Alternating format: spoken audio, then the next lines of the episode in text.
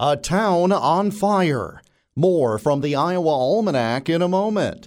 Take your soybean acres to new heights with an Iowa Soybean Association farmer membership powered by the Soy Checkoff. Engage in farmer focused research, programs, and timely information, enabling farmers and the industry to flourish. Activate or confirm your membership before August 31st for a chance to win one of many unique prizes, including a drone. Go to iasoybeans.com and use promo code DRONE2. The Iowa Soybean Association, driven to deliver for Iowa's 40,000 soybean farmers.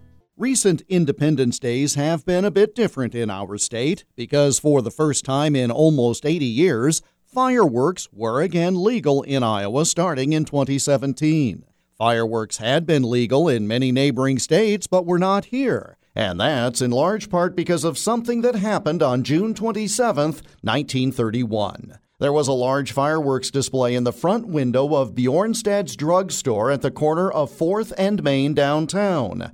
A little boy took an interest in the display, which was not uncommon. No one to this day is sure what happened, but somehow a lit sparkler was dropped on the fireworks display. That led to an explosion that literally set downtown Spencer on fire. More than 50 buildings were soon reduced to rubble, with damage estimated at $1.2 million.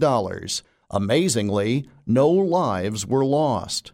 A few years later, in 1938, the Iowa legislature banned the sale and private use of fireworks, a ban that remained in place until 2017.